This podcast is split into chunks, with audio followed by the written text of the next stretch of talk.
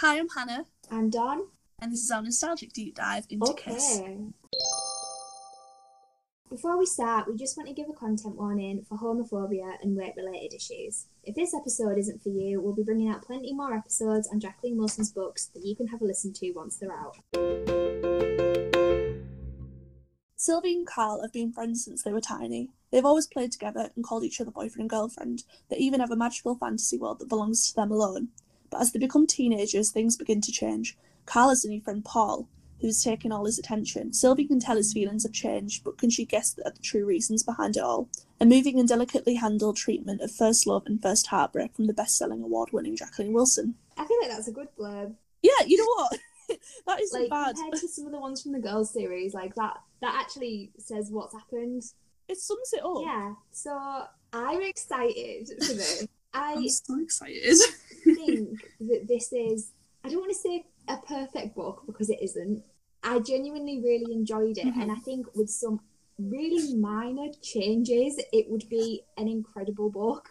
I completely agree. I think this will be our most positive review because I don't know, like I feel like this book I actually genuinely enjoyed reading and there wasn't parts of it where I was kind of, like there was obviously parts that were disappointing, but definitely less so than other books yeah, that we've done. Like, it didn't feel tiring to read.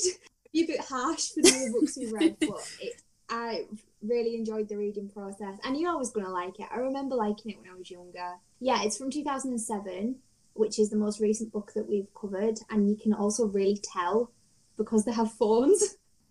Yeah, definitely. And like, yeah, I feel like this book, I definitely think there was parts of it that were out of date, as always. But some parts of it, I was like, yeah, you know what? You, Yeah. You're kind of onto something there, Jacqueline. Like, well done. Do you remember how you felt the first time you read I this book and like when that was then? You know, what? I feel like this was the first book of hers that I actually bought. Or Mhm. maybe it was in my school library. I was definitely in primary school. I remember that. And it was the first time I'd read a book with like a non-straight character in it. I remember that for definite. And Yeah. I do just remember really enjoying it, which is why I have like going into it, I just remember that I had positive memories attached to it, but I couldn't really remember what happened specifically. I just remembered obviously the glass element and yeah, liking it. What about you? Yeah, I remember reading it like really early on as well. I honestly I didn't remember anything from this book at all. I just remember like having it in my room. So Yeah. I knew I know I must have liked it, but I must have just repressed Yeah. that part. No, but it was it was a it's a it's a good book. I, I Mhm. probably would have really liked it at the time, and I, I don't feel that differently Um, now. I still Before we like it. there's one thing that we need to talk about, which is the fact that we got an email. Yes. So we got an email from Kay Kelly who gave us some really insightful info about her opinion on Love Lessons because she read Love Lessons when it came out. Yeah, she basically just confirmed that it was out of touch then as well. Which Yeah. is always nice. It's nice to hear that what we say makes sense. Yeah, it was really nice to get an email from someone just to like Thank let us know you. we We were doing really okay. So thank it. you. And if, of course, if you want to send us an email, then please do. Um, we'd love to hear from anyone. yeah. Did you read any reviews? Um, I've read a few, and honestly, it's got more positive reviews Mhm. than the other books, which I'm not surprised. There's obviously a few bad ones. See, some people are saying, um, like, um, people who are rereading it are saying, I, I didn't enjoy it as much as I did when I first read it when I was a kid, and I was like, oh, I don't know, it's it's not as No. bad as the other ones that we've reread. Other people had been saying that um they liked like the glass Mhm. world fantasy of it and how that sort of comes into play with the actual characters, which I agree with. People were saying the plot of Kiss is pretty predictable. I don't know. I think this book was definitely. I felt. I, felt, I don't know. I felt was quite different from other books. I think there was Yeah. definitely some repetition to other books, but like having an LGBT character, having I don't know, like not something absolutely mental happen at the end as well. I don't know. I mean, like that's been the pattern Yeah. of all the other books we've done. There's, there's been like something really absurd Uh-huh. and like mental that happens, and I don't know. Maybe that's what makes it less Yeah, predictable I to mean- us. I guess it's predictable in a way. Like anyone reading it would know about Carl's sexuality, like within a couple of chapters, I would say. But I don't think it's meant to have like loads of twists in it and stuff. I think it's just it's meant to be more about their relationship and how it's changed. Yeah, definitely. I, I kind of like that to be honest. I like the focus on the characters. I mean, there was Yeah. definite faults with it, but I do like how the relationship between like the two main characters is discussed and it doesn't seem too repetitive. Whereas I feel like relating back to the books we've just been covering, like the girls series, obviously that was covering the friendship of the three friends. I felt like Yeah. it was getting a bit repetitive with mm-hmm. all the things they were saying. I feel like with these two characters, you could definitely see their relationship Yeah. changing. I agree. I read a really interesting negative review. I don't know if you read it. Okie dokes. saying that Jacqueline Wilson's books are like, I mean, they're not for girls, but there's more girls reading them probably than boys. But the first time that she introduces like an LGBTQ character, it's a boy and it's not the main character. Yeah, Which I suppose it's an interesting point. Like, like the experience of not being straight isn't from the main character's point of view; it's from the main character's best friend's point of view. It doesn't help people who are going to be in that situation because you don't really know what Carl's going through until the end. yeah, and it'd be harder She's, to um, relate to. She's brought out a book this year where the main character is gay, so so she has she has since written a book with a, a gay main character, which is good. But yeah, I just thought it was an interesting point. It wasn't one that I really considered because I didn't think that it made the book worse or anything. Maybe it would have made the book a bit more relatable and would have had a bit more. It would have been a bit more helpful to people going through like the same sort of things as Carl, like if they could hear Yeah. from his point of view. Um, The only other bad thing I, that I got from reviews was people just saying that Sylvie was a bad main character and that she was selfish and clingy. She does say some things where I'm like, oh god, that's not true, Sylvie. but like for the most part, I do I do really like her. Um, I think she's she's good. She's funny. She's a good friend. What more can you want? yeah, like she wasn't. Uh, like to compare with the other main characters Yeah. we've looked at, she wasn't. She definitely was not the worst character we've had to read. Like it wasn't. It didn't feel majorly tiring to read No. from her perspective. It was. I think it was. It was definitely like a bit different to read from her perspective in this book because, like you said, we haven't sort of seen this sort of situation before. Chapter 1 Sylvie and Carl are next door neighbours who have been best friends forever. They share a private, elaborate fantasy world together named Glass World, as Carl has a large glass collection in, his garden. They now go to different schools, and Sylvie notices that recently Carl isn't as enthusiastic about playing imaginary games with her. Sylvie's mum also thinks she's getting too old to be playing Glass World and suggests she tries to make some new friends. She does have a friend called Lucy at school, but she's a bit of a wet lettuce and Carl hates her. In the toilets at school, Sylvie overhears the most popular girl in the year, Miranda, talk about sex with her friends. They tease Sylvie and assume that she doesn't know the facts of life, but Sylvie tells them that actually she does have a boyfriend. Miranda is impressed and invites both Sylvie and Carl to her house that night. I don't know if we want to start with the good or the Um, bad. Or... We'll start, well, you know, we'll start with the good. The first thing I noticed, I do like it. It's repetitive, but I do like it. Jacqueline Wilson's Mhm. use of imaginary things, characters, worlds, kingdoms. This is, I think, the most Yeah. heavy, like, imaginary land focused book of hers we've read so far. Like, Ellie had Myrtle Mouse and Ellie the Elephant, but Carl and Sylvie have, like, yeah, like The a- universe. a cinematic universe of characters and places and stuff.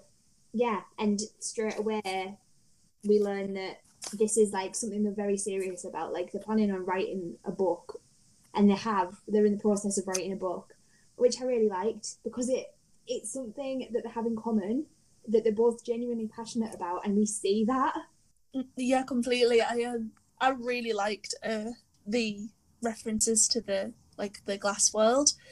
I think all the descriptions used throughout the entire book were beautiful as well. Like really nice descriptions, and also like I think that helped show one of like Jacqueline Wilson's. I think one of her favorite themes she's shown in the teenage books, which is like the transition of being like a child and turning into a Mhm. teenager because she obviously is kind of suggesting that Carl is transitioning to the, the sort of the teenager before Sylvie is, and I, I like I like the theme. I like the uh, way that she kind of shows emotions around it because like I feel like it's kind of relatable because obviously when you're like what like 12 13 you can like other people are like maturing before you and like it's like letting go of like the games and stuff because like there's the whole idea of like oh they're writing a book or they're just playing a game that she kind of talks about in the first yeah. chapter kind of like reminiscent of um ellie and Nadine in the girls series to me at the beginning like when they're on their own they could kind of go into their own little world of being a bit younger again i thought it was really wholesome yeah. it's really interesting what you just said about um like how carl is kind of maturing faster than sylvie. Like how, how mam in the first chapter is like "Oh, maybe you should like maybe stop doing stop playing imaginary games. And she's like why would i want to do that? The other thing the other kind of main thing in this chapter is that sylvie and Kyle have gone to different schools now. And maybe because of this they're not as close as they used to be. And i really like this line where sylvie's talking about how she kind of tries to telepathically communicate with carl while, while he's at school if he ever tried to send me similar messages, I didn't pick them up, though I waited tensely enough, eager and alert, which suggests that it's not like Carl is closed off from Sylvie. Maybe Sylvie also is changing in a way that isn't compatible with Carl anymore. Like they both can't get through to each other. Yeah, I think it was written really well that whole kind of dynamic between um, Carl and Sylvie have had this friendship for so long, so there's so much like pressure on it, I guess. And you can see how hard Sylvie tries to like rekindle yeah. a friendship and make it like just as good as it was when they were kids. And there's so many references to that.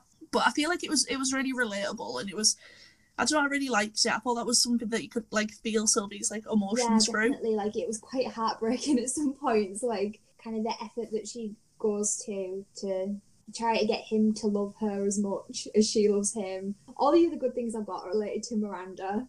Same, same. Oh my god, Miranda, where do I be?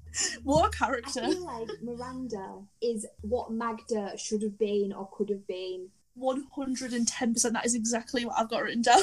like that I really liked. I don't know if you got this, but in some of the other Jacqueline Wilson books we've been looking at, every single time we're introduced to a character that we're meant to deem like attractive or really yeah. pretty there's always the association of them being really thin. That's always brought up, or the being really thin but still yeah. curvy, or the and they like have to be like um, really really mm. pretty.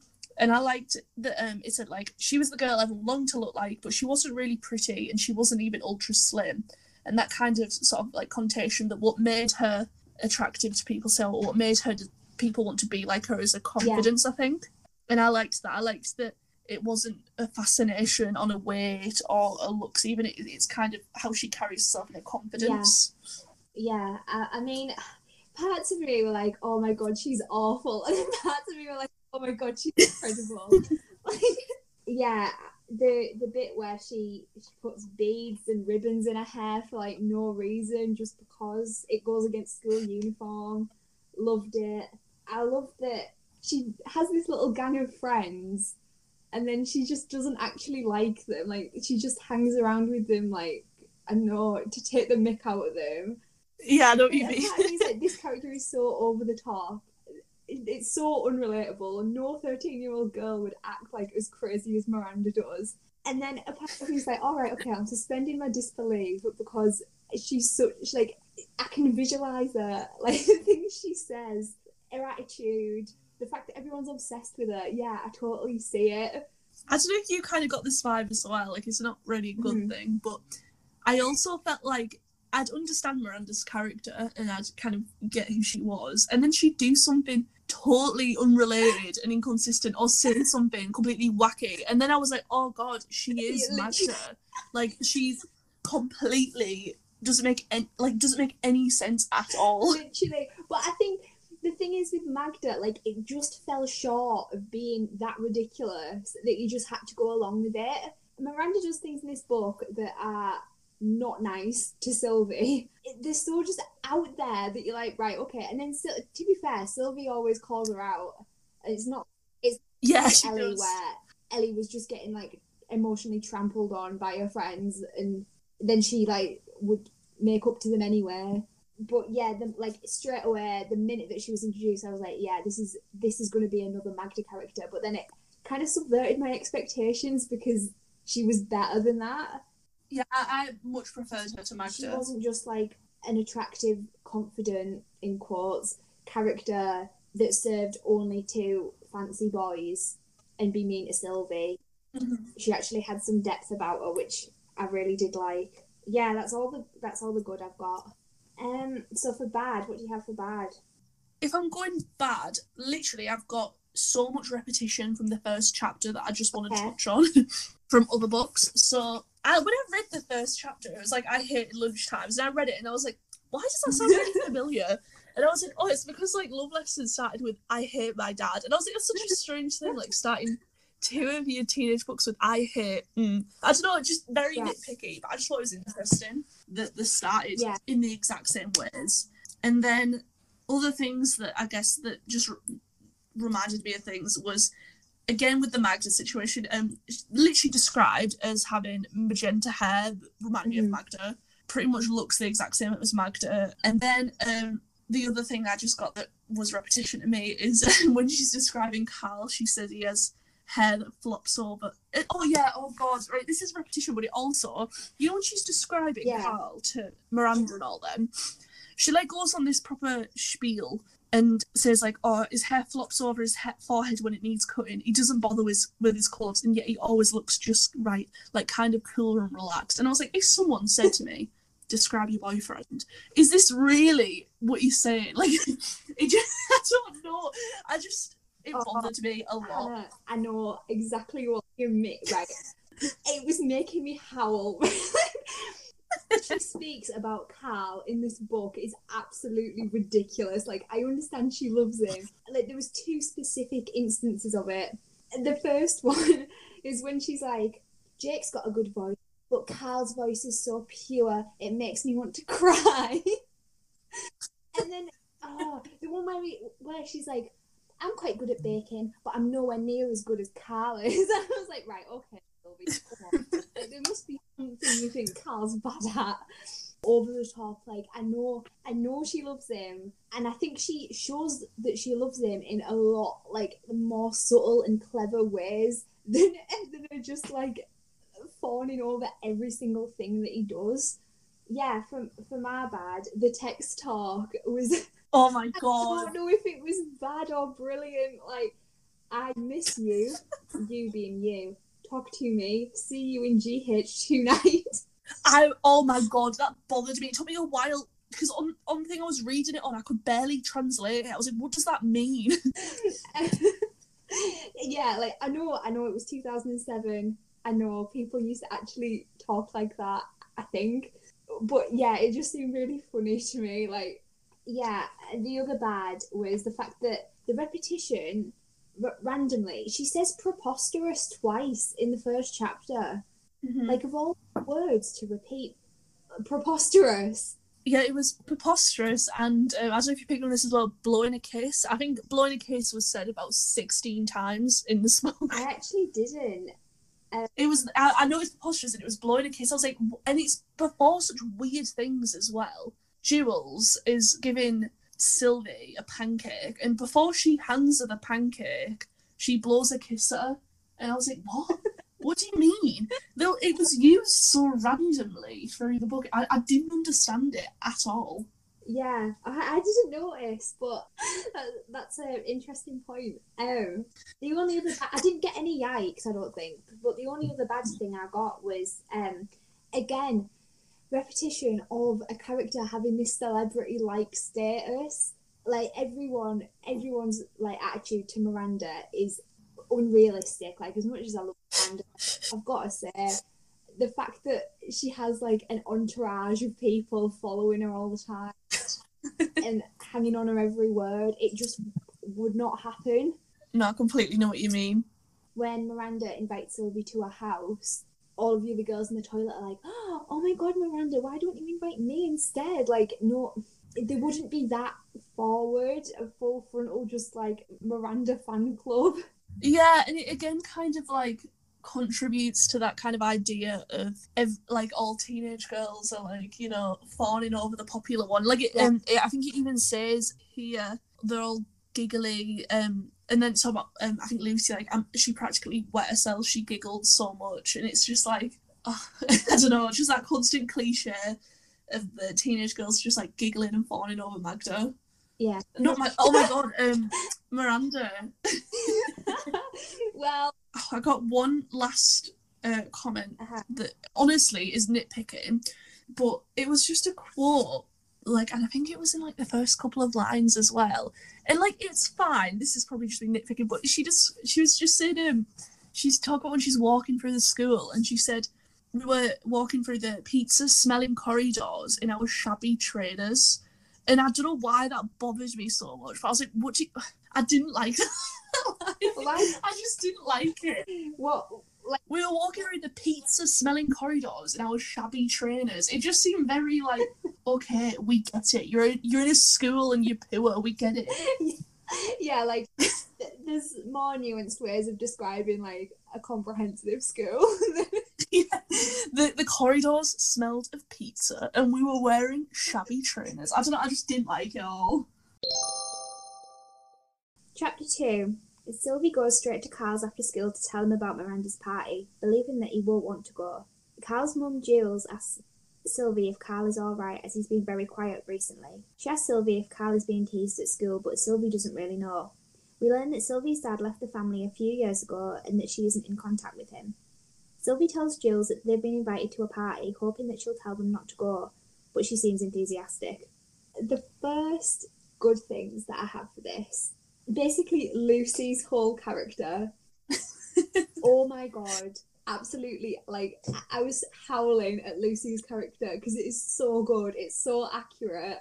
Yeah. Like I know this girl. Like I, Lucy is Sylvie's friend at school that Carl can't stand Oh. whole paragraph where Sylvie, like in the past, decided to invite Carl and Lucy to a house so that they could meet and then hopefully become friends. And Lucy turned up in a dreadful, silly, frilly dress and shoes with heels. They seemed too big for her. She wore thick makeup, though she forgot she was wearing it and kept rubbing her eyes so it smeared all over the place and made her look like a panda. From this, like, one interaction with Lucy, Cal describes things that he doesn't like as Lucy. Like, so mean. I know it's so horrible, but I don't even really care because Lucy turns out to be horrible anyway. So, Yeah. um, switch off that TV program. It's too Lucy for words. Yeah, I just think like Lu- like that character is brilliant, absolutely brilliant. I love it. yeah, I loved how like they use like a lot of different characters, like with um, Paul Ball and um, Miranda and Lucy, and like all of these characters to kind of represent like how differently people in one year group Yeah. in different school. Which I honestly, I also like in, the introduction to Carl's older brother Jake is in this chapter as well, which don't know how I feel about Jake, but um, Sylvie says same. I was conflicted. um, Sylvie says that Miranda might fancy Jake, and then she says, "I thought he was far more her cup of tea, kind of lager, whatever." God, Because Miranda seems like this really like dangerous, crazy, wild child, Then she drinks lager.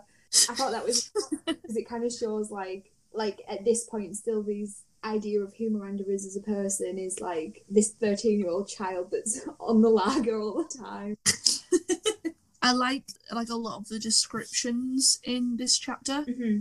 the description of the glass hut itself, like it was just really vivid, and uh, that is something like that Jacqueline Wilson does amazingly in every book. To be honest, Yeah, she's spot on with like her descriptions. Like you can like really visualize them. Like sometimes I feel like a language can feel a bit um like alienating. She uses really obscure words, yeah, but um, when she does use her descriptions, I feel like they're also really like easy for anyone to understand as well, whilst they're still being really effective. Um, same when she's describing Miranda's house as well. Because I don't know, I feel like sometimes, and there is parts in this book where I was kind of like, God, she could have um, made a much bigger deal about like the emotions in that chapter, say, but like I'll get onto that more later. okay, But at the same time, I feel like in some of the emotions, like in this chapter, she re- like you can really feel it. Like um, this line I've got here where she says like whenever Carl made fun of her, she felt little stabs in my stomach as if I'd been caught in it like a fish on a hook. yeah. I like And like the way she kind of like oh god, it, like it, you can really feel it.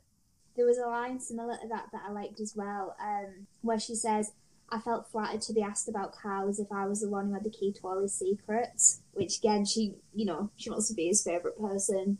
No, I know what you mean. Like it kind of like she's really clever with the way she uses the language to kind of show how Sylvie feels over Carl. Like she wants to keep him all to herself, but she's not even really fully let in. Yeah, you can you can definitely feel for Sylvie in parts of this book because it is described really well. And obviously, like it's it's his mum that's asking like what's wrong with Carl, and then for her to say that, it's like, oh well, I know more about him. Like his own Mhm. mother is, yeah. And then the other two things I've got for good were just really small, like the fact that Carl, Carl and Sylvie make up these characters for Glass World. That these two kings that donned heavy metal armor and fought in time to heavy metal music. Which I just I just like that. I just thought that was a cool idea. Um when Sylvie said that Miranda's like so alien to her that she can't imagine her having parents. It just shows like they're very different people. And yeah, Miranda is alien. Like she, her character is wild. So I can exact I can see what Sylvie means when she can't imagine Miranda's parents at all. Yeah. Um, So I didn't get loads of bad for this chapter. I think the one bad thing I kind of um this is getting a bit repetitive was Yeah. um Magda. She said um I never go out boys my own age. They're so stupid and immature. And I was just for God's sake, like every single book is like uh, oh no, you have to go out with a boy a lot older than you. And like, fair enough if it was just one character thinking this, but it's just every single character is like, nope, you have to go out with a boy much older than you because they're all stupid and immature. And yeah, all the boys in their year seem really stupid and immature, but it's also like, but we shouldn't be going for year 11s when we're in year 9. That is not okay. yeah, no, I see what you mean. Don't know if you noticed, but you called her Magda again. Did I? Oh god, I really need to stop doing that. To be fair, when I was writing my notes, I kept forgetting her name. Um, I kept writing Meredith and Matilda, and I don't know why. And then I read one of the reviews, and they called her Meredith as well. And I was like, what is it about a name that I just can't get into my head? Wasn't Thingy's girlfriend called Miranda in Girls Out Late? Oh. Because I did think, like, I swear there's already been a character that in a Jacqueline Wilson book I've read it like recently Yeah. called Miranda. Yeah, the bad that I got was Carl's dad like pulling on Sylvie's hair when he sees Yeah. her. Ding dong, doesn't he say? Yeah, he says ding dong and pulls on her plaits. Like, what the fuck? Is there any need Oh. for that? Like, I'm sorry, that been removed, or it's just like, right, okay, another creepy dad. Why not, eh? um, and then she follows that up with, um, because Carl's like, oh, I can't stand my dad. Obviously, he does, because we're in a Jacqueline Wilson book. And then Sylvie's like, you're lucky you have a dad. Like, okay. yeah, just still allowed to she fell silent as well. like that shut her up. Like, all right. Yeah, yeah. It literally says Carl said he sometimes couldn't stick his dad. I said Carl was still looking to have a dad. That shut him up. like he's still allowed to not like his dad just because like yeah, obviously it's a different situation. Like your dad obviously abandoning you is pretty horrible. But Carl can still have a shit dad as well. yeah. Yeah, I just thought it was a bit harsh from Sylvie actually, because she, it's not often that she kind of says things like that to Carl. But yeah, that was the only bad I got, and then I got one yike. Um, yeah, just Sylvie saying that whenever she and Carl have an argument, she gives in quickly because she can't bear the thought of Carl being cross with her. Mm. I think that's the wrong attitude to have. Like, I know that obviously she would do anything for Carl. I know that, but to always give in to him when he might be wrong sometimes, like, I don't think that's very healthy. No, I completely, completely agree. And I feel like this has continued through the entirety of the book. And I think this is something I wish, I really wish could have been, um, you know, corrected, but like helped. Like maybe that would have been like a good way for like Yeah. Sylvie as a main character to have some sort of resolution, but to stop being so like dependent on his mood because everything she does is for him to a point where it's almost painful to read because it's like Yeah. oh, for God's sake, like she, like you were saying, she literally gives in, like just so she doesn't upset him. She will like when she was um, cross with him in one of the chapters, the minute he puts his arm around her, she's like, "Well, I might as well be happy with him because like you know I'm ne- never know when I'm gonna get it again." And Yeah. like whilst you know like I can kind of see how it'd be relatable, it's still a bit like oh, at the end to still kind of be like that, it's a bit problematic, I guess, because it's not the way you should act with friends. Yeah, I also feel like there's kind of a power imbalance between them because of that. Mm-hmm. It's that like Carl can do anything, and Sylvie's like, it's fine, it's fine. Like as long as he, as long as he approves of me, it's all good. Like he can hurt me as hard as he wants to, and I will still love him. Yeah. Which I really don't think is great. No, I completely agree.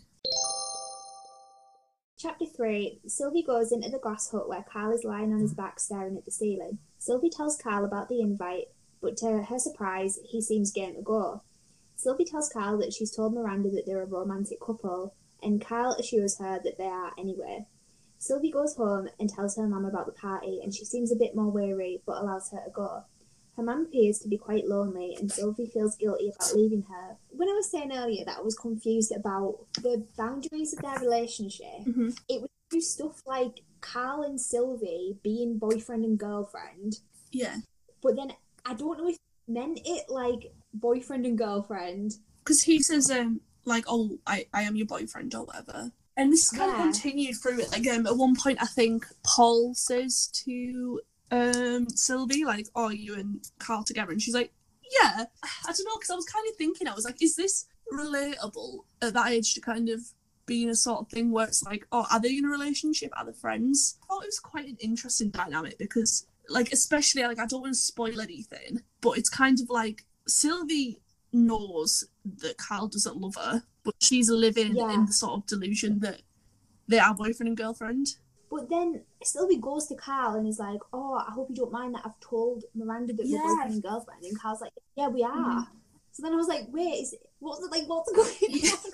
like, is he is he saying that to like humor her, or are they at this point actually in a relationship?" I don't know because he definitely does things in the book where it's kind of like he'll do something to shut her up or like to keep her happy, I guess. But like, I don't, I, I, I have no idea really because like it seems like they're just friends. Because apart from that, he never really mentions it again that they're boyfriend and girlfriend. But it's still weird for him to say that in the first place, especially since the whole thing of her saying, "Oh, I hope you don't mind that I've said that," makes it seem like they are just friends. My favorite, one of my favorite things about the book is like how much the unsaid of it. I guess like about their relationship to each Yeah. other and about um obviously like how they're both feeling.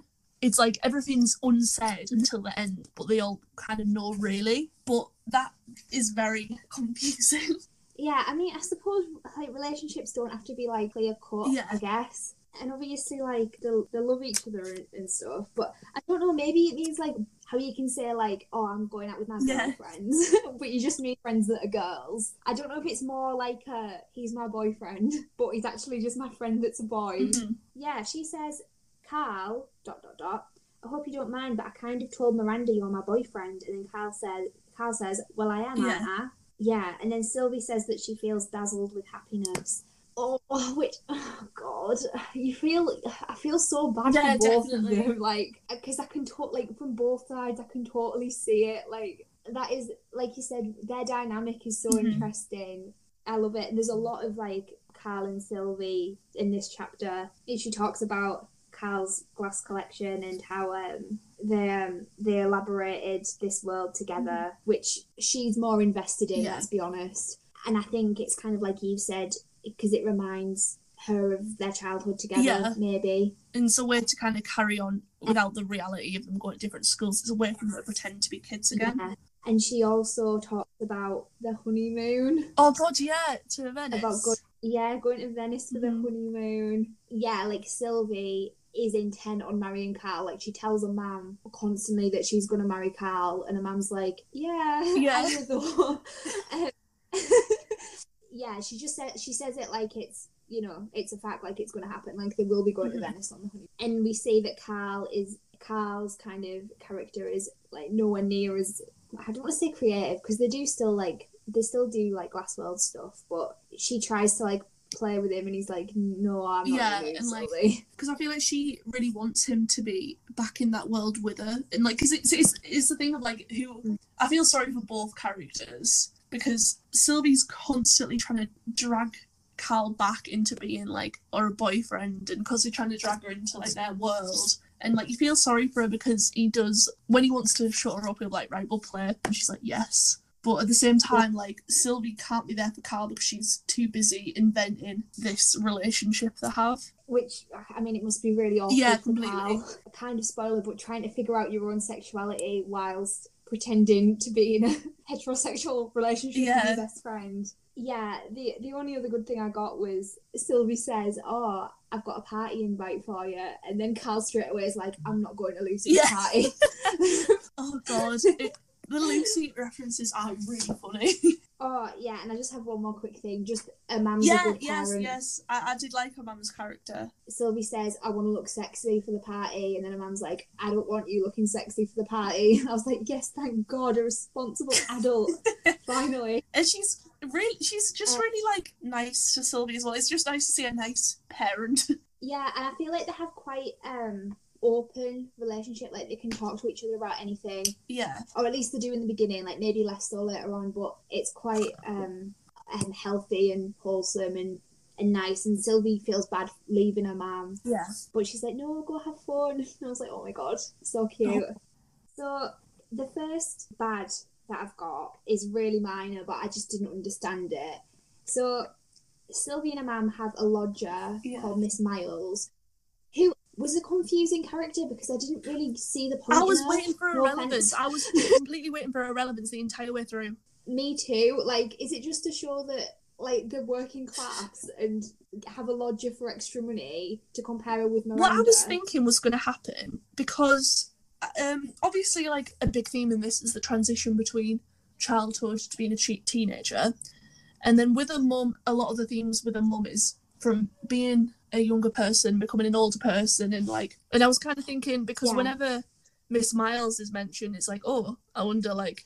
Did she have a boyfriend and like talking? She um when she talks about like before like she didn't seize opportunities and all this. I thought she was gonna become relevant in that way because obviously she's been through all of these transitions. I thought that's what her purpose was going to be, and I feel like she could have ran with it, but she didn't. Yeah, that would have been really Mm-hmm. interesting. Um, I didn't think as deep into it as you, as you, but yeah, no idea. Like seriously, no idea. Like she's in it like a fair bit as well, and she just talks to Sylvie a little bit. And yeah, and she it. kind of like alerts at things where like I, I was kind of like, okay, well if that gets brought up again later into a bigger sort of conversation, that would make sense. And like especially there's loads of references like where like a mom's like, go hang out with Miss Files, and she's like, no.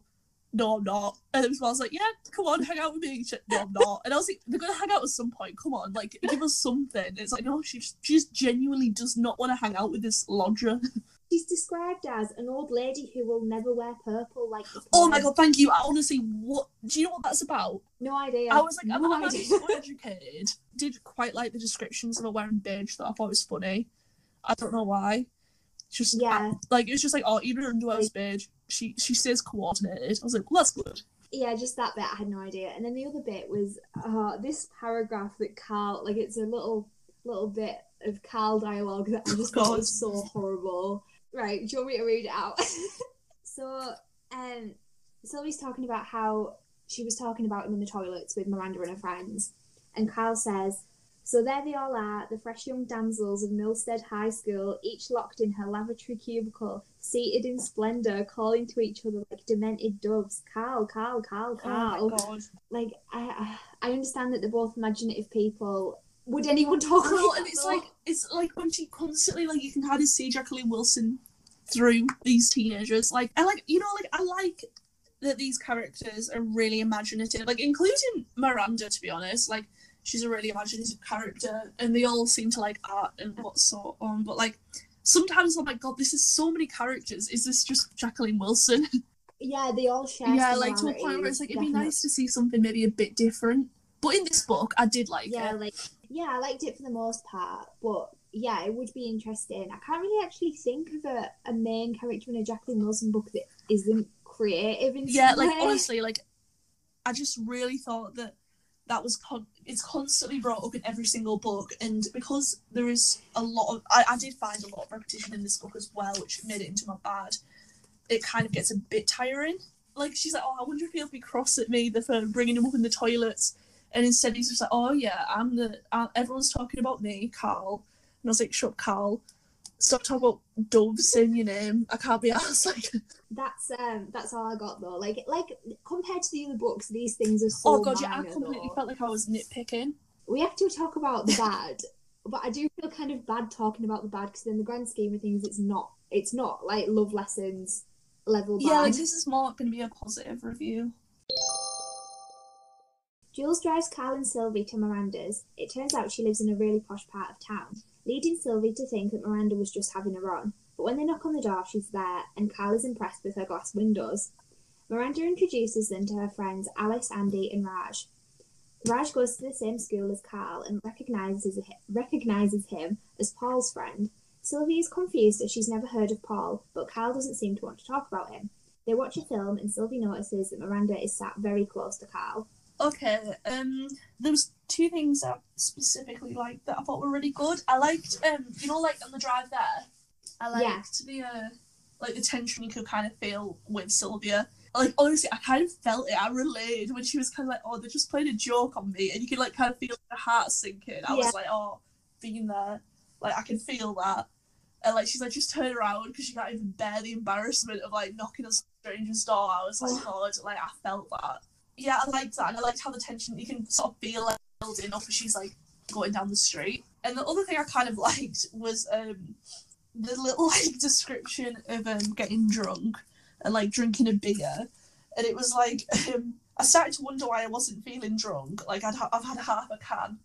Um, how does anyone ever persevere if you have to drink can after can? And like I was just like, yeah, wow. I don't know. It was just like what you think as like a thirteen-year-old, and you're like, wait, what? Half a can doesn't get you absolutely like off your face. How does anyone do this? Yeah, I, I thought it was quite like very that. silly. From Sylvie's description of herself, she's so small, but Mhm. like, I'm surprised that she like didn't throw up from the amount that she drank. Like, especially if it was her first time drinking as well. Well, it's like even like little things as well when she said like she um blocked the whiskey off of her tongue. I like just little details like that when I was You see, um, Carl's glass hobby Yeah. in this chapter, and I feel like it's a really interesting thing. I've never, I don't really know much about glass. I watched a really good glass blowing reality TV show on Netflix though, which I would highly recommend. Um, but it's a really interesting hobby for a character to have. Andy, he knows his stuff, and I just, I just like the little, yeah, like you said, like the little extra detail of him, um, pointing out Miranda's glass windows and being like, oh, wow, they're really yeah, I like how it stays consistent as well. And I also like foreshadowing Mhm. of um, Miranda saying about how she accidentally drove through the window on a go kart, I believe. Yeah, And um, Carl says it's much easier to mend you than a beautiful original window, which foreshadows what happens yeah. at the end of the book. Yeah, and then Miranda asks about Carl and Sylvie's book, and she's like, "Can I read it?" And then he goes, "Certainly not." Just made me laugh, like because Carl basically straight away doesn't like Miranda, and you see Yeah, that. he doesn't take it from Um, Miranda. He's not scared of her. no, not at all. Yeah, and then the last bit like really took me by surprise. Miranda saying that her parents were getting stoned. We've gone from smoking special cigarettes in Girls Out Late. I mean, saying like, how it is. Why not? well where like she'll she'll censor herself a bit, like, oh, he said, oh, flipping hell, or something to that extent. Yeah, and you know what? In this book, there was a lot more swearing Yeah. than there's ever been. she she really said it this time. She doesn't censor herself, which is good because it's how teenagers Yeah, actually talk. Risk making mums on Mumsnet angry for the sake of realism. Put a swear word in because no one says flipping heck. I just, I really like that she seems to have like kind of let Yeah, go like of it. if you like 2007, like all the ones we've been reading, bef- like the other books we've looked at, they're before that, right? Like that was like 95, 2003, 2000. So maybe she's learned, like, if she's going to be writing for an older audience, she needs to kind of appeal to a language that they're used to. Especially if you're writing about Yeah, people in absolutely. like secondary schools and like how they speak. Uh-huh. Yeah, it's definitely an improvement from um, the walking sofa. oh yeah. Oh my god. I'll never be over that. Did you? I, like this might be a phrase. I don't know. I've never heard it. But the fact, I think it was, I think it's Oh. Andy said double year with knobs on. right, double year, right? That to me reminds me so much of Angus Thongs and Perfect Snogging. They say double cool with knobs on. In that, the second I read it, I was like, oh my god, Georgia Nicholson, is that you? Uh, But yeah, I did. I think I highlighted that. I don't know if I got it as bad or if I just put Angus Thongs and Perfect Snogging exclamation mark. So maybe Um, that was the thing then. That was the thing that um, Yeah. Said at the time. I just, I just hadn't heard it, so I was like, "Oh, is this a bit touch?" Yeah, because I feel like those books were also from around this time, so it, it might have just been that it was, Yeah, that it was, was the slang. thing. The other thing that I kind of got that I thought was a bit over touch, but over that it was just kind of very obvious, and like sometimes it kind of takes away from the realism, the relatability of it. The fact that Paul, the football guy, pulled the ball, and I was like, "Oh my god, what am I reading?" Pulled the ball. I, it just Oh, how I don't know. It was very, very stereotypical, and pulled the ball. I don't know, didn't sit right with me. In a secondary school, are people really going to refer to someone as Paul the ball? Because again, Paul has some sort of celebrity status, doesn't he? I could not believe what I was reading when I read Oh god, I'm ready. Prepare yourself. Al certainly looked relaxed in his white t-shirt and blue jeans, totally cool and Oh understated. I was like, right, okay, it's gonna happen in every book. It, there's no avoiding it. She's It's Put it in honestly un- like how can you every character, every love interest look cool in casual in their jeans with their floppy hair. There's other ways of saying it than Yeah. that one sentence with different words. Carl's wearing a nice top. It's like- good. Because I was, I've got like loads of stuff like that where I was like, God, this feels so repetitive and like tiring. But I was kind of like, right, does it just feel repetitive? Because we are reading these books back to back. But at the same time, it's still like, God, like she has so many really good descriptions. Like, it's not like she's a bad writer. That surely, like, to describe No. a way of God, it looking cool. She doesn't have to use the exact same thing every single time. I know.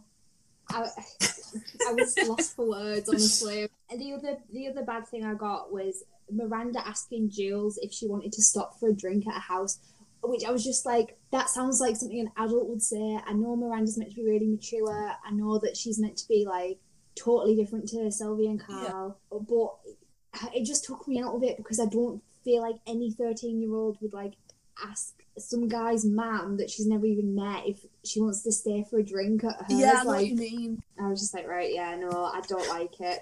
She's still she's still a child and she would still talk like a child, even if she was yeah, she's still like she 13, older. like that's so young, and like for that to be seen as like a really normal thing as well, for a mum to be like, oh no, best be heading home, you'd be a bit like, what?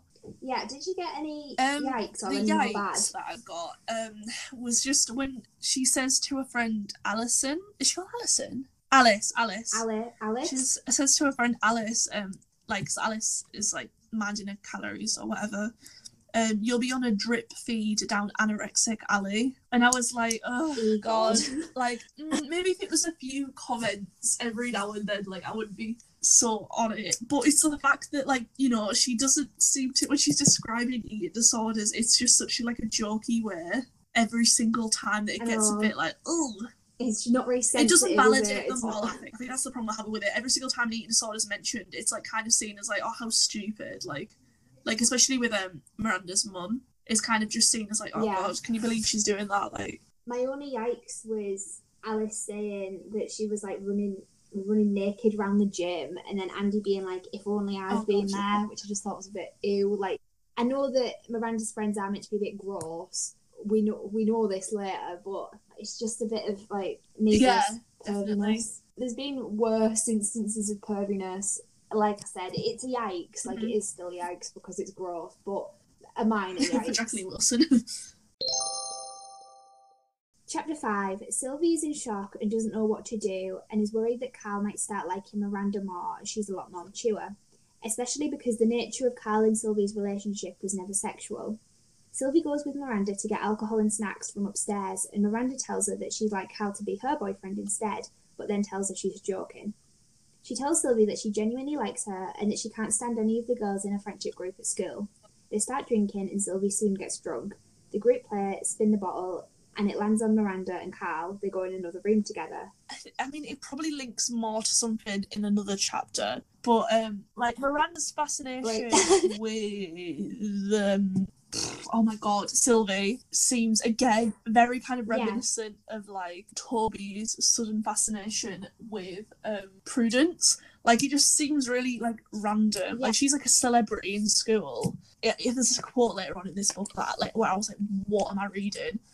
That we'll get onto that's kind of more about that, but it's Mm-hmm. kind of like uh, when she's like, "Oh yeah, I, I hate all the other girls I hang out with school, but I want I want to be friends with you randomly." Like when she was like, "Oh god," as if Titch would have a boyfriend, like a page before, it just felt a bit random. Yeah, I do know what you mean because when I was rereading this this morning, I was thinking like this book takes place over like Yeah. no time at all. Like it's the same day that she became friends with Sylvie, and she's saying can't think of a specific quote, but she's basically saying how much she likes Sylvie and about how she hates all of her actual all of her friends. But they've literally they had one conversation earlier that Yeah, day. like, that's, like, it. Let's That's be like all she knows. I know, I know what you mean. It does seem a Mhm. bit like fast. I've got like a couple of good Yeah. things. Just Miranda being really confident, like she calls herself drop dead gorgeous. Anything Miranda did, I was just like, We'll right, it okay, I liked how when Carl drank, Carl knew what whiskey it was that they had.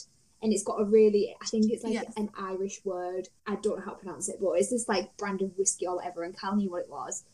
And then Sylvia was like, "What? Like, how do you like, how do you know that?"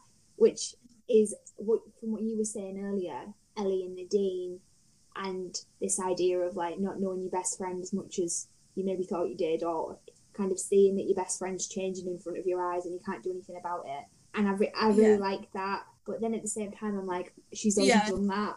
You know that thing you were just talking about with uh, Miranda uh, saying, "Oh, I'm drop dead Yeah. gorgeous." I was staring at that quote for a while because like there's so many like random actions that happen in this book. Like I, I, again, I'm nitpicking, but um, at first I was like, "Is this a bad? Like, is it very awkward?" Like Miranda says and puts her hand on her hip and pauses. but I was like, you know what? Yeah, yeah. Again, it's it's Miranda, and everything she does is you you kind of just have to accept. And like I do really like Miranda's Uh-huh. confidence, even though like and and um the fact that she they can never tell when Miranda's joking.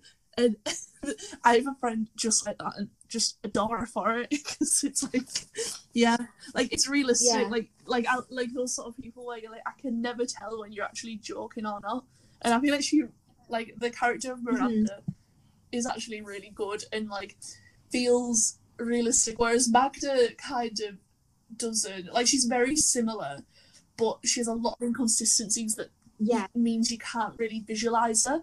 But with Miranda, you kind of have a grasp of her insecurities as well, and kind of like why she is the way she is a bit more. can you understand Miranda more because you actually know someone who's like Maybe, Miranda? maybe because I feel like um I don't know. I feel like there was more aspects because she was still a bit like wacky and obscure and did have some inconsistencies, but maybe because I saw bits of Mhm. her character that I see in other people, I was like able to relate to her a bit more because, Yeah. like we were saying, like there's so many inconsistencies, inconsistencies, and like why does it make sense for her to Yeah. be friends with Sylvie a day after meeting her when she's the celebrity of the school? And she seems quite rude, to be honest, when she first meets Sylvie. Miranda's talking about her friends, and she says they're okay, but only for school. They're a bit samey and boring. You're different. Yeah, I mean, it goes without saying, really, doesn't it? Like, and it's so like again, it's the same in every single book. Yeah, Like every main character is like, wow, you're so different from the other girls, Prudence slash Ellie slash Sylvie. Like, it's just constant repetition. and like you said, Miranda doesn't really have any reason to say that about Sylvie because they didn't know each other. And like, how does she know that Sylvie's different? Like, yeah, it's just I'm not a fan of it in in any book, mm-hmm. but especially when we've heard it twice already. Yeah, and again, it kind of plays into this whole idea that if you are like a normal girl, that's bad, and it's a good thing to be different from all the other girls. Which I don't know, Yeah, and it's such I don't know. It feels like very lazy to kind of just be like, well, she's different from other girls, which is why she's um everyone likes her, or like why the most popular girl in school likes her, or whatever.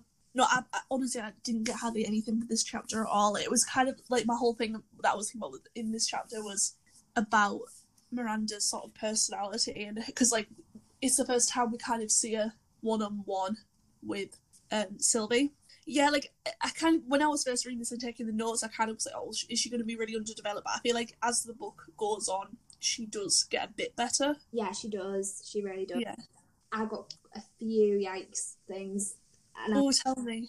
Right, so the first thing is we have Raj pulling Miranda's skirt down, tutting at her like an old grandma and saying, Go on, girl, get me a beer. Yeah. Oh, God. Miranda's just like, Okay, but I feel like in different in other parts of the book, Miranda would not have tolerated that at all.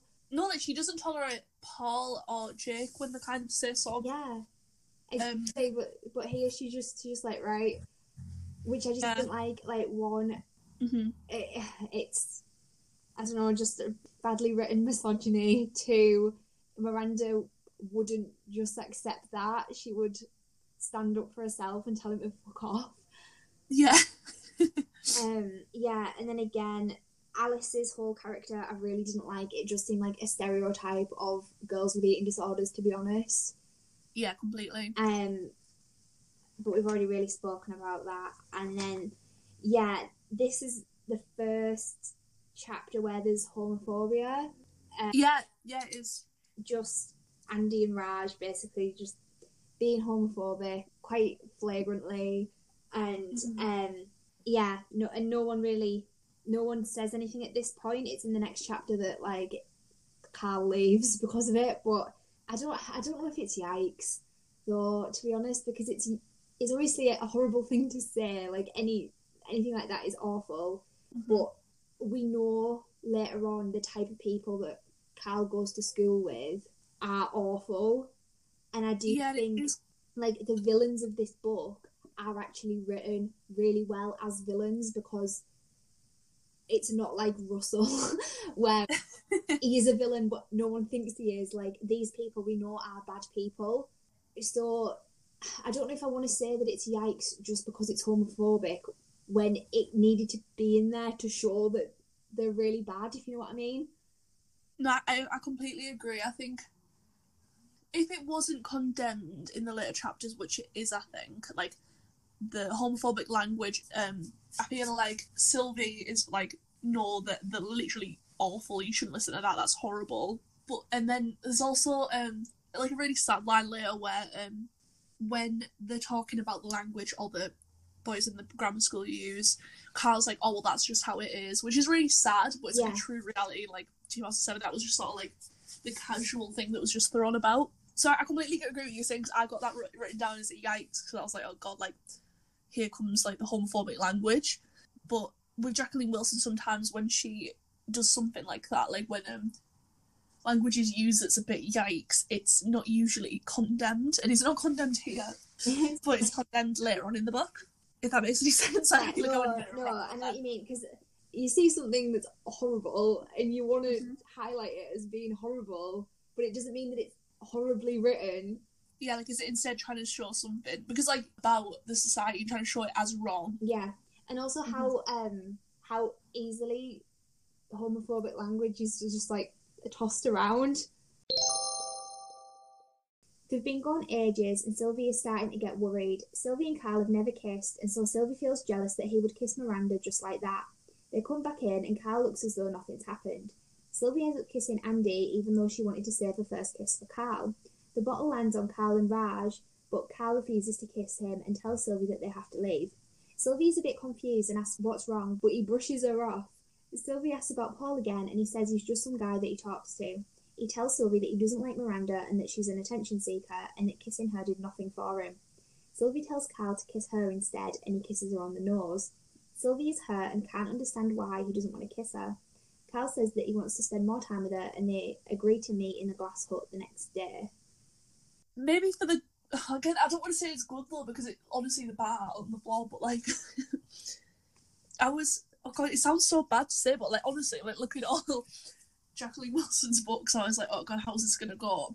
I was really scared that Andy was gonna be really pushy with um So Oh my god, Sylvia! I, why can't I remember any of these names? Honestly, I'm really struggling to like match up to the names. But um, Sylvie, I was like, oh god, it's gonna be really awful. And I was, I mean, it, bars on the floor, bare minimum, for him to not be really pushy with her, I guess. But he was still, he's still kind of like, he got the inclination later that he made stuff up about them kissing because um, I think um later on, um. Miranda's like, oh, Andy was talking about like how he was snogging and that, and I was like, oh, okay, so he's he's not nice, but that was just something I got good, but it was more just kind of like, oh, I'm glad he wasn't really really creepy with Yeah. her and forced himself on which hon- honestly we shouldn't maybe say it's a good, but I was just at this point I was used to it, seeing it uh-huh. because all the men are horrible. I actually only got one good thing for this chapter, or like one Yeah. thing that was good enough to like highlight. Although I Right. have written something, it's something that I've said was good was Sylvie doesn't really know how to handle a relationship with Miranda because she's never had any other friends. Like, Yeah. she doesn't really know how to talk to her, and she can't tell whether or not she should be jealous of Miranda and Carl. And she also doesn't know like like when Miranda and Carl are kind of sitting close together, she's like, "Do other people that are friends sit close together while they're watching films?" Because me and Carl don't. So like, the, literally, the only friend she's ever had like is the basis for all of her interactions with everyone else. So when it comes to interacting socially with other people, she's completely clueless, which I liked. I liked how it was written, but it does show how like unhealthy their relationship can be. yeah, completely. Um, I just thought that was good. And then the other good thing I got was just Sylvie just being cute. Like, um, when he kisses her on the nose, and she goes, "Not my nose, kiss me on my lips." yeah, she's so outright and comes out with it. like, like so. Oh god, my heart like bleeds for her because it's so obvious what she wants, and he just like Yeah. he tries his best because I, I can totally see why he doesn't want to kiss her because he doesn't want to give her the wrong idea. So we just is. Yeah. I can like feel like the panic of being like, well, I can't not kiss her, but don't to kiss her on the mouth. He kisses her on the nose, and she's like, oh, Oh, no, my lips. oh yeah, that, that was really cute. I like that bit, but then again, it is still sad. yeah, yeah, and then I got quite a bit of bad to be honest. yeah, yeah, definitely. Um, the first thing is Sylvia referring to Miranda as her best friend. Straight up. oh my god, doesn't she say like my best friend is getting with my Yeah. boyfriend? And I was like, neither of those things are true. this is not Magda and Russell. Like, no. she spoke to Miranda for the first time that day, and Cal might call her a boyfriend, but they they don't have a a roman they don't have a conventional at least romantic relationship. Yeah, two hours ago she said to him like, "Is it okay? Like, I'm really sorry, but I called you my boyfriend." Yeah. Yeah, the other bad thing I got, and again, this is super nitpicky. I'm really sorry, but I just wanted to ask. Um, Miranda had mastered the spinning so that with the right twist of her fingers and flick of her wrist, she could make the bottle point wherever she wanted it to. Is that even possible? I was thinking that because I was like, is she doing it in a way where it doesn't even spin round once? Like, it just turns. Because maybe you could do that, but you couldn't spin it around and around and make it land at a person. Yeah, like I was just like, right, okay, like Miranda is has played that much spin the bottle that she's just spinning the bottle. To be fair, yeah, I, I mean I do see it for her, but She does seem the sort of character. Anything can happen. I think, kind of relating to that, this is again um, nitpicking. yeah, But um, because obviously this is a game that um, Sylvie and Carl would casually find themselves playing. What's it called? What do they call it? Well, Like, spin a like snog, snog the snog the bottle. no, snog the bottle or whatever. I don't know, like very obvious. And it's like, wow, me and Carl have no idea what this means. We will sit down and play. yeah, It's like, oh wait, like it's literally called like spin and snog or something. Like I think you know what it means. I don't know. It just felt very lazy to for a way to get them these two characters that would never partake in something like this into this sort of situation. yeah. The way that because obviously Carl feels very uncomfortable because Raj and Andy are again being homophobic. He Carl says this isn't fun, it's childish. Are you coming, Sylvie? Like, come on, we're leaving. And then Sylvie says, Yes. I said, knowing it was no use arguing with him once his mind was made up. But he, he's not in the wrong. And, like, Yeah. the way that's phrased is like he is. Yeah, Like, he's, Completely. he's being ridiculous. Like, oh, well, I can't argue with him, so I might as well go as well. Like, and again, I feel like Sylvie would be standing up for it. Well, not maybe not standing up for him because she's like quite shy, but she'd at least be like, yeah, I can see why this is not very nice, and I can see why you'd want to leave because of it. But yeah, I just didn't. I don't know. I didn't really like the way that was phrased. no, I know what you mean. And then the last thing I got for bad was Carl saying that he, if he kissed Sylvie on the mouth, he would get inflamed, which is what Russell says. Oh my god, it is. Like, but I, I just thought that was Russell being weird, but apparently it's a thing. He, he says um pretty much one of the uh, the exact same quotes that Russell says in one of the last books. He says um. "Well, I don't understand why you're friends with Miranda. She's so obvious. And I swear to God, Russell said, I don't know why you're friends with Magda. She's so obvious. He does. So strange. Yeah, I was like, right, okay. Like, could she not? Could she not say? Just any other way. What did What did you get for bad? Um, I got the same kind of things like um, about Russell and um, the kind of connotations, and kind of like as well like um, you can kind of again see this um power that um Carl has over Sylvie, Mhm. and I don't know, like I, I got another thing that's more of a yikes actually, but then I feel like it could have made a bit more of like a comment if there was more about it, and it's obviously when um Miranda and Alice like go outside to kiss or whatever, and um, they're saying, um, "Oh, don't go outside, stay in here, girls, and give us guys a treat." Oh. And it's obviously disgusting, and it's a yikes. Yeah. And at the same time, I feel like because this book obviously shows um, the way Carl's treated by these same sort of guys when he like when people think he's gay, it's like the fetishization of like two girls kissing as well. Like it kind of shows like like how it in both ways it's so horrible and it's so common and like embedded really naturally into this sort of conversation. It's not even seen as like a massive like thing. It's just sort of something that's so natural, which obviously is so wrong. And I feel like they could have made a bigger deal out of it. Yeah, like it's a really interesting like contrast of if it's a guy that isn't straight, he gets beaten up Yeah, and held abuse that. but if it's two girls that aren't straight, they're there to be objectified by the straight guys. I mean, yeah, like you said, what what it is is horrible and it is a massive yikes, but it's an interesting comment and it, yeah, it would have been interesting if it was like played upon more, I suppose. condemned a bit more maybe rather than kind of being pushed into a bit of a joke. Yeah. But I'm not sure. Maybe maybe that's even more effective because we're meant to see how natural that is in society. But um, I don't I don't really know. Um, yeah, I only got one yikes. Right. and that was just that Sylvie didn't want to kiss Andy, um, but she did because she didn't want to hurt his feelings. Oh, oh, she did, yeah. Oh, um, what's the? Do you have the quote? The the quote for that is, "I couldn't say anything. I didn't want to hurt Andy's feelings. I didn't know what to do now. If you don't want to do it, like you shouldn't be pushed into doing it." And No. I hate that the reason she did it was because she didn't want to hurt his feelings. Like it's not about him, and it shouldn't be about him. Yeah. Like Again, it just doesn't really give a very good message. like, if you're in a situation like that, even if they're not, I don't know, massively pushy, you should just do it not to hurt Yeah. the feelings. It's not really the best sort of message to push. Chapter 7 When Sylvie gets home, her mum is dancing around the house to 80s music. She joins in with her and tells her mum that she wishes she could be Miranda. Her mum asks if there was any boys at the party, but Sylvie says that she only likes Carl and will only ever like Carl. The next day, Lucy rings and asks how the party went, and tells Sylvie that Miranda was totally trying to steal Carl from Sylvie. She asks if she can come to the glass hut, but Sylvie tells her no because it's private. She waits around all day for Carl to text her to let her know it's okay to go to the glass hut, but he doesn't. So when she can't wait anymore, she goes next door and lets herself in. Oh my god, I did. I got all good. No bad, no yikes. Oh my god, that's wonderful. First time ever. Um, yeah. yeah, to be fair, the- it's a tiny chapter.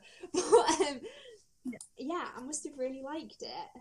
Yeah, to be fair, I've only got a few good really, and that's all I kind of got. yeah, just again, like Sylvie's mum being cool, being really nice. You know, I love I love little scenes like like the Ellie and Anna shopping scene. Like in this, they're just like dancing around the living room Yeah. and like they're both drunk. and then her mum's like, "Wait, are you drunk?" And she's like, "Are you?" It, she's really wholesome, mum. I'm like how happy she is as well.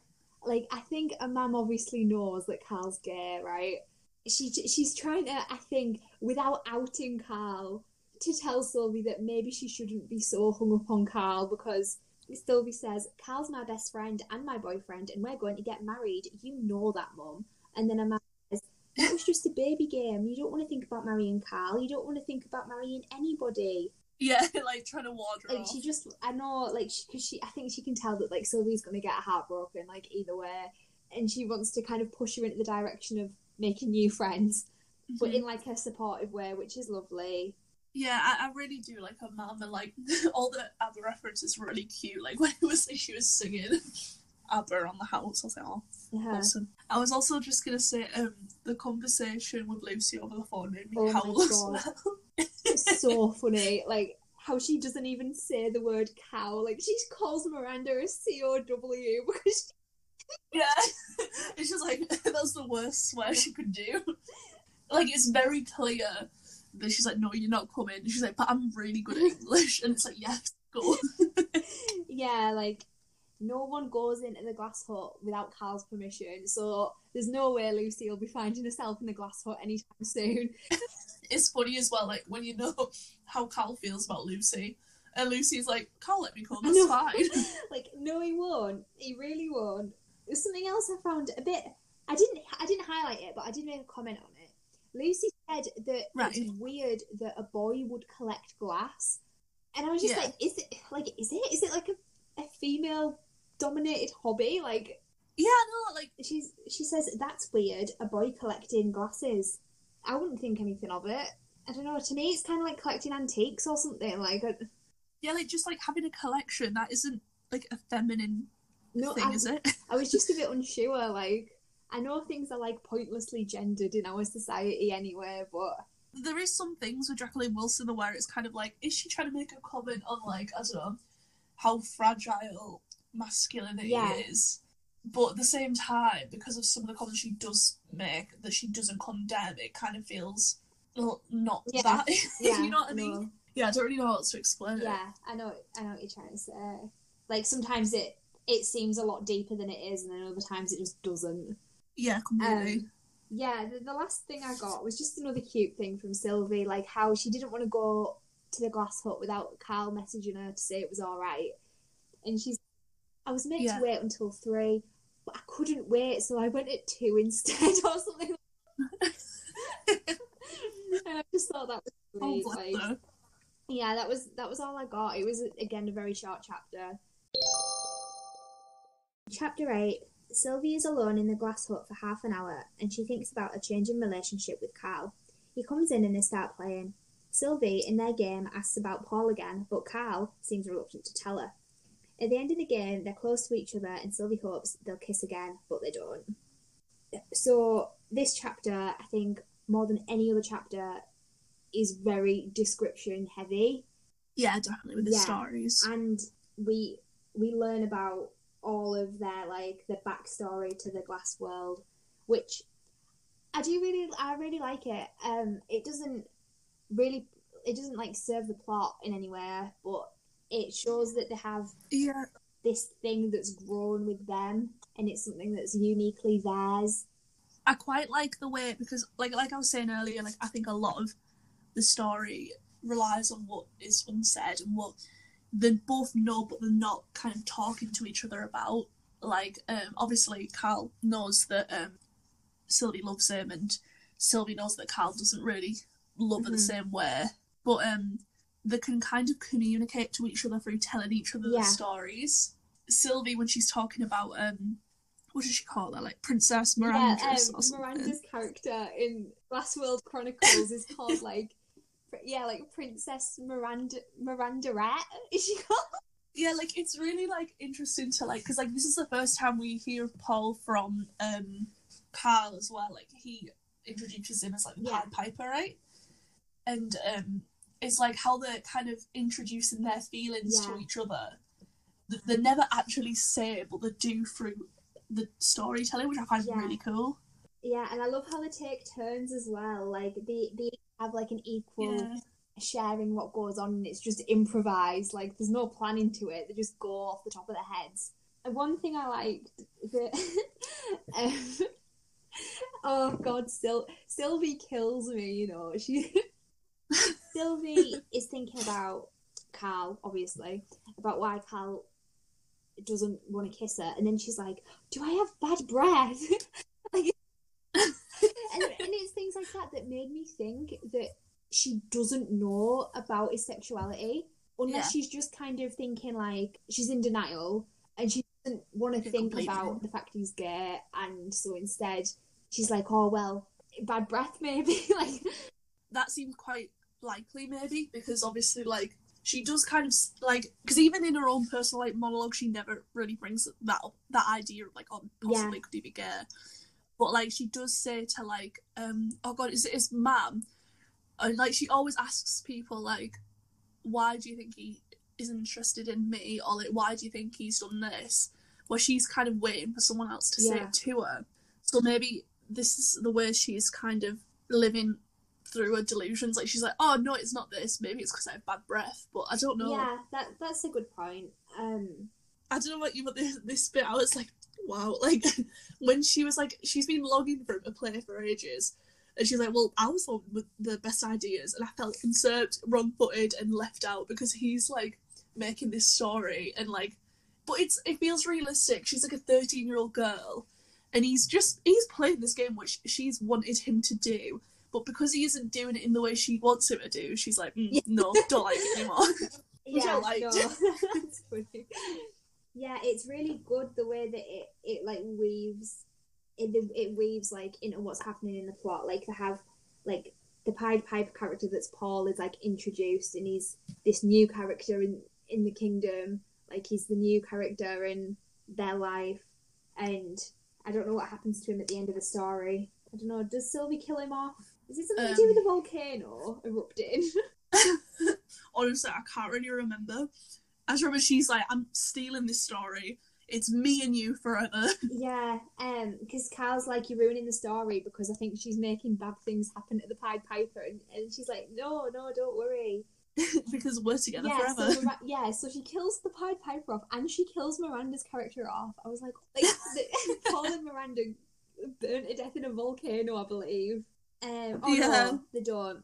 They he charms her away to wherever he came from, and then they live happily ever after, Carl and Sylvie. And then it looks like they're gonna kiss, but then Carl just looks at his looks at his prized um, glass possession, which is the glass boy that he has. that was a really good um thing. I thought like um how he kind of just sort of looks Yeah. past her and looks at that. It just it like obviously very metaphorical and foreboding of what's actually going on. Like he literally looks past her in life. Yeah, and looks at the glass boy, which obviously resembles um Yeah. Paul the Ball. Um, The only bad I really got was just some of the words they used while they were telling the story, and I made a list Right, of okay. Sullied, splendid, piteously, n- natty. I don't even know what that. Natty.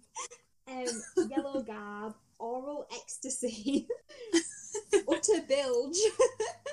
They're so obscure, like out of Like, I know nowhere. that it's meant to be like flowery language because obviously they're like it's like prose, but This confused me, right though, because the talking like quite obscure language, um, yeah, like quite flowery, but yet when Miranda brings up like the Brontes and like brings up classics, she's like, not too hard, and it's like, I don't know, you you speak with like.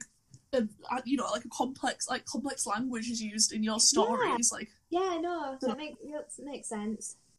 I, I was just gonna say I only have like one bad, and it's just because again re- exact repetition, and I hated it the first time, and I hate it this time.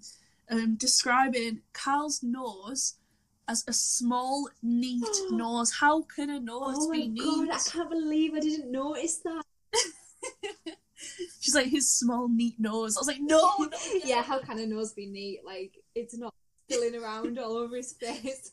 And, like what she means by neat. I was like, does she mean like very symmetrical maybe and very like there's no nose hairs like flying about like it's very Maybe. neat Could you not think of a better adjective?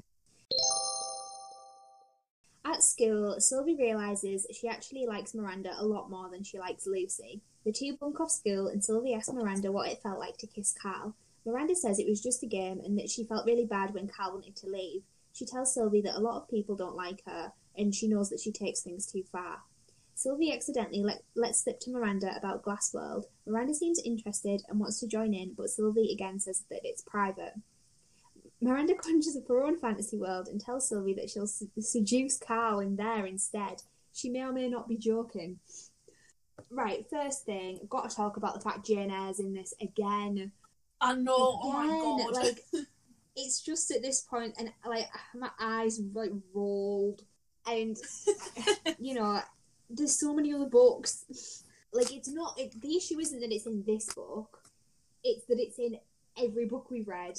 And it's the only book really that they're going to because they mention like other books they mention Yeah. wuthering heights and other books but they don't actually say anything about them whereas in this book again the main character is getting compared Yeah. to jane eyre which makes sense because all the characters are kind of following some of the same Mhm. personality traits but to compare them all to the exact same character just feels Yeah, a it's bit so lazy. strange because I don't feel like Prudence, Ellie, and Sylvie are that similar.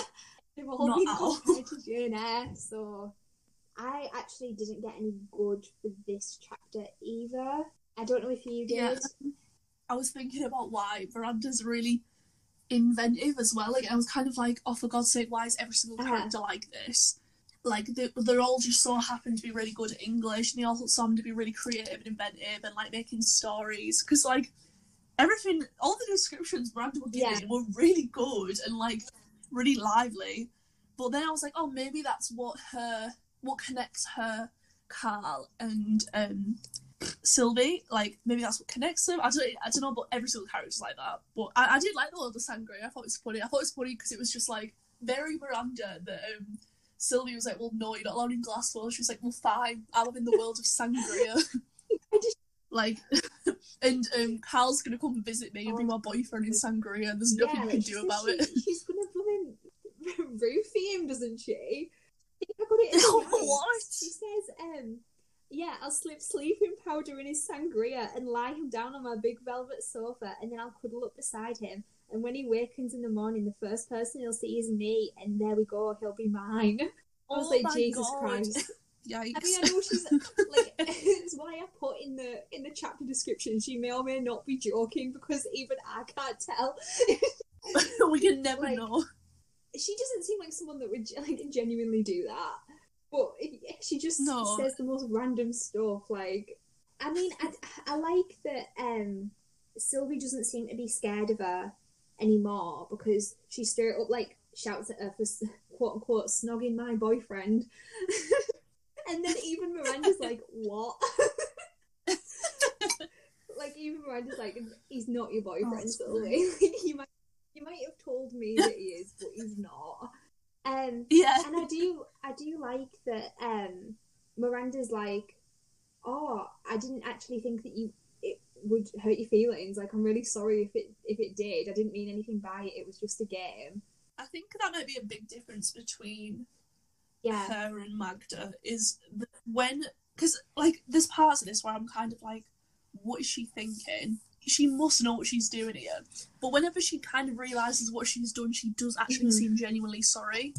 She doesn't blame it on a dead hamster, which you know is nice. Yeah. Nice change. oh god, I got Yeah. I got a good quote. Again, it relates back to like you're so different. She says, You wander around at lunchtime looking dead mysterious, and you jump if someone talks to you as if you're deep in thought in another world entirely. Who would say that to someone? Who would actually say, Oh my god, you look so mysterious? When someone t- talks to you, you jump. Like, no, no, no. Yeah, that's that is too much. Like It just felt very fanfic, Yeah. if you know what I mean. Like, uh, how do I get across that main character is mysterious? Like, oh, she she jumps if people Yeah. talk to her, and a celebrity best friend like, sees this. Again, it's just not subtle and it's not and like so it doesn't always have to be subtle. Like, but to say to have someone like come out and say you're so mysterious, like we don't see any of the mysteriousness. Yeah, like she isn't a mysterious character She at wears all. a I hat on a sleeve. I would say like quite. Yeah, like it's always saying she's deep in thought, but honestly, I mean, the only really deep thoughts she's having is like, oh, Yeah. Lucy's annoying, like, oh, um, I love Carl, like, Chapter Uh-huh. 11 Lucy and Sylvie aren't friends anymore after she found out that Sylvie had bunked off with Miranda. Sylvie goes to Carl's house. She asks him who he fancies, and he doesn't seem comfortable answering the question. She asks about Miranda, and he says he doesn't like her. And when Sylvie pu- pushes him into saying that he's attracted to her, he asks her if she's attracted to Miranda. Sylvie says she isn't, and Carl asks if she'd want to go bowling with the two of them and Paul. Sylvie is confused because she knows that Carl doesn't like bowling. She goes home and a man tells her that she has a date at the weekend with a man she met online. Sylvie is worried about him hurting her, but she's happy for her. So, I mean, I got I got a few bits of good. I think this scene where she's asking him who he's attracted to is quite uncomfortable. In a good way though, because I was torn between Sylvie knowing about Carl's sexuality, but then I also thought that Sylvie thought that Carl liked Miranda, yeah, which is why she was asking so hard about Miranda. hmm She's like, "Do you like Miranda?" And he's like, "Not really. She's not my type." And then she like goes into this monologue about Miranda, and then that's Carl's like, "Are you sure you don't like Miranda?" Because what what he what she wants him to say is that she he likes her. I got some good for it. Like, sorry, I'm just looking at my notes because Sylvie's like, "Do you like Lucy?" And he's like, Oh my god, that that um, scene was so horrible. She was like, I really cruelly asked if she you like knows what Lucy. he's gonna say. He's like, "Yeah, I totally fancy Lucy." the bit where she she puts the phone down on Lucy is iconic because she she she's rude to Lucy in the most Jacqueline Wilson way possible. So Lucy's being mean about Miranda, and then Sylvie goes, "Do shut up, Lucy. Miranda's my friend," and then puts the phone down. The only way it could be beaten is if she was like, "You are being ever so mean." oh god, it's funny. I, I, that conversation was really funny. To be fair, when um, she was like, "Yeah, you're gonna get expelled No, from no, school." yeah, I love that Carl reassures Sylvie that everything's fine and that they're going to be best friends forever. When Sylvie's worried about being friends with Miranda, like she says to Carl that Miranda drops her friends really, really easily, so she kind of doesn't want to get in there too quick in case something happens, and then she ends up with no friends. Now she's not friends with Lucy anymore either. And then Carl's like, "You don't have anything to worry about. You're going to be best friends with me forever," which I, I liked because, I mean, sometimes I was like, "Does does he really like Sylvie?" yeah, Because he's certainly like I don't know. open with his feelings. Like he's a lot, his feelings are a lot more ambiguous towards Sylvie than hers are toward, towards him. Might just be because she's obviously the main character, so we get to see her like narration. Yeah, because he, I don't know. I think apart from a few scenes, it doesn't even appear like Yeah. he likes her very much, to be honest. But then, like at the end, he's still like, Yeah, "You're the only girl for me. I love you," kind of thing. Which kind of maybe means there is some sort of feelings there. yeah, that's all I really got for good. What did you get? I, I, I liked the conversation between Lucy and um um, Sylvie because I don't know, I felt like it also felt really realistic because it was just like when I think of like being a thirteen year old, I was like a proper sot and I was like like to my best like like my friend, I was like, You can't miss a day of school, you're gonna get expelled, you left school and I was like, Wow I could so see like the differences between like like like I was saying earlier, like the absolute like complete different how some teenagers be in the same sort of year group, like how they kind of respond to things, because obviously you aren't really mature enough to know what's going to happen out of the situation yet. And it's just funny. Yeah, I thought it was yeah, really funny. I did love that. Carl, thirteen-year-old Carl, saying, "I don't know any of these women, so why should I get turned on by photos of them?" Is that awkwardly worded to, to you? no, I know what you mean. I don't know, like I know that um she's putting him in an uncomfortable situation by asking what girls he likes when he doesn't like girls. But yeah, it just seemed a bit awkwardly Mhm. phrased. And then I also thought that whole setup was weird in the first place. Like, why would why would Sylvie ask what girls he likes if they're boyfriend and girlfriend? Yeah, it, um, this is it never really makes sense, and I don't know if that's meant to be effective or not. Whether I don't know, like it's obviously Sylvie's first relationship. If we're com- calling it a relationship, some of it they don't know what's normal in, a relationship. Like, but at the same time, it just feels uh, like you can never really grasp what is going on between them. Like, if, you know what I mean? Like, especially because she very confidently says she's Yeah. his girlfriend Paul later on in the book. It could be seen as effective if because it makes sense to why um, Sylvie's so infatuated.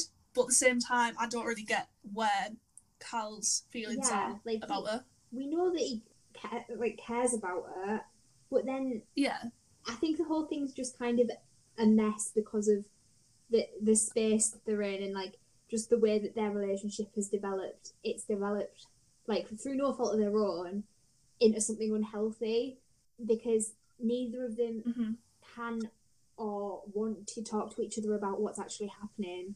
So they're kind of existing in this like yeah, unhealthy space where they they agree that they're bo- boyfriend and girlfriend, but in reality that just isn't the case.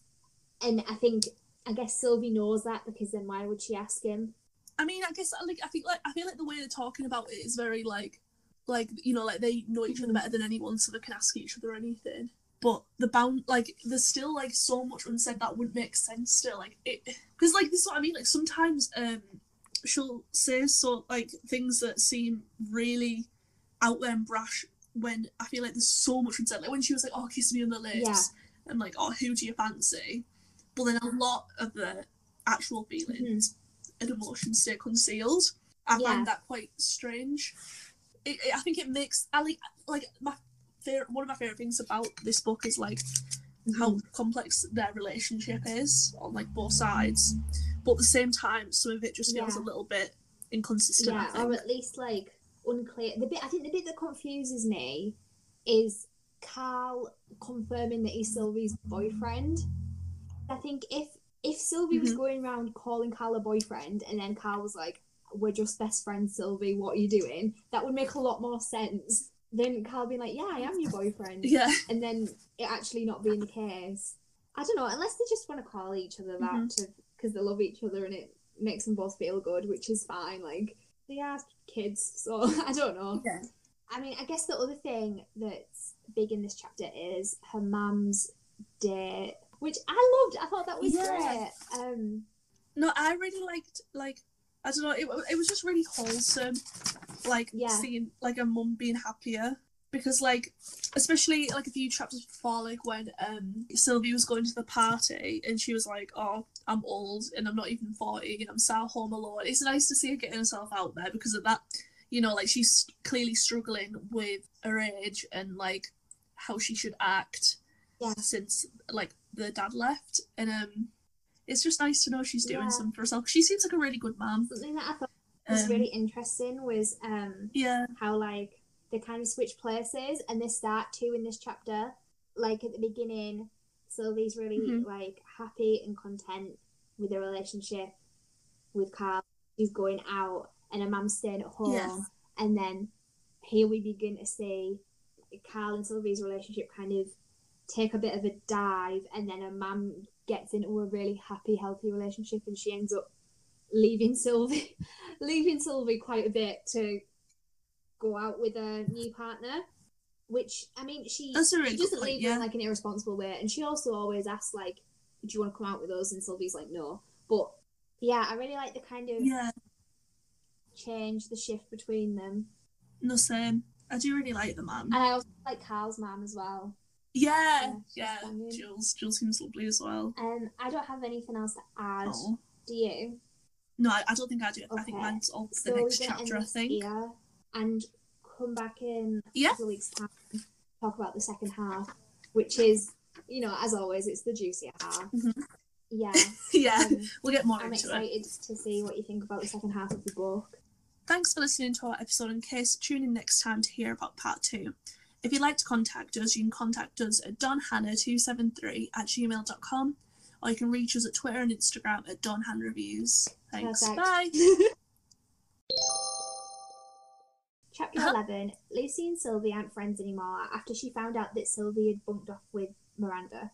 Sylvie goes to Carl's house. She asks him who he fancies, and he doesn't seem comfortable answering the question. She asks about Miranda, and he says he doesn't like her. And when Sylvie pu- pushes him into saying that he's attracted to her, he asks her if she's attracted to Miranda. Sylvie says she isn't, and Carl asks if she'd want to go bowling with the two of them and Paul. Sylvie is confused because she knows that Carl doesn't like bowling. She goes home and a man tells her that she has a date at the weekend with a man she met online. Sylvie is worried about him hurting her, but she's happy for her. So, I mean, I got I got a few bits of good. I think this scene where she's asking him who he's attracted to is quite uncomfortable. In a good way though, Mhm. because I was torn between Sylvie knowing about Carl's sexuality, but then I also thought that Sylvie thought that Carl liked Miranda, Yeah. which is why she was asking so hard about Miranda. hmm She's like, "Do you like Miranda?" And he's like, "Not really. She's not my type."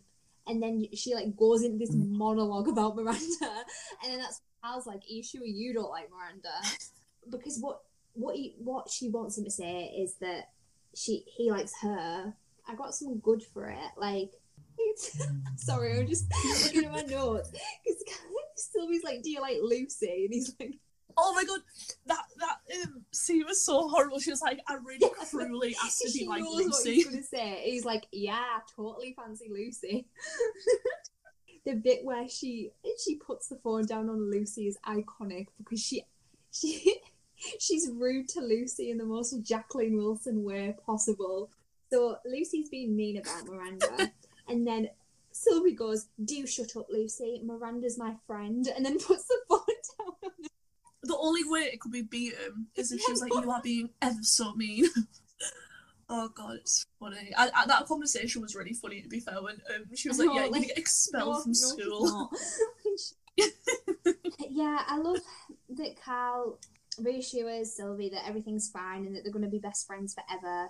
When Sylvie's worried about being friends with Miranda, like she says to Carl that Miranda drops her friends really, really easily, so she kind of doesn't want to get in there too quick in case something happens, and then she ends up with no friends. Now she's not friends with Lucy anymore either.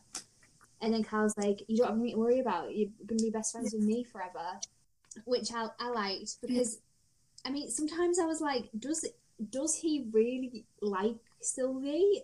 yeah, Because he's certainly like I don't as know. Open with his feelings. Like he's a lot, his feelings are a lot more ambiguous towards Sylvie than hers are toward, towards him. Might just be because she's obviously the main character, so we get to see her like narration.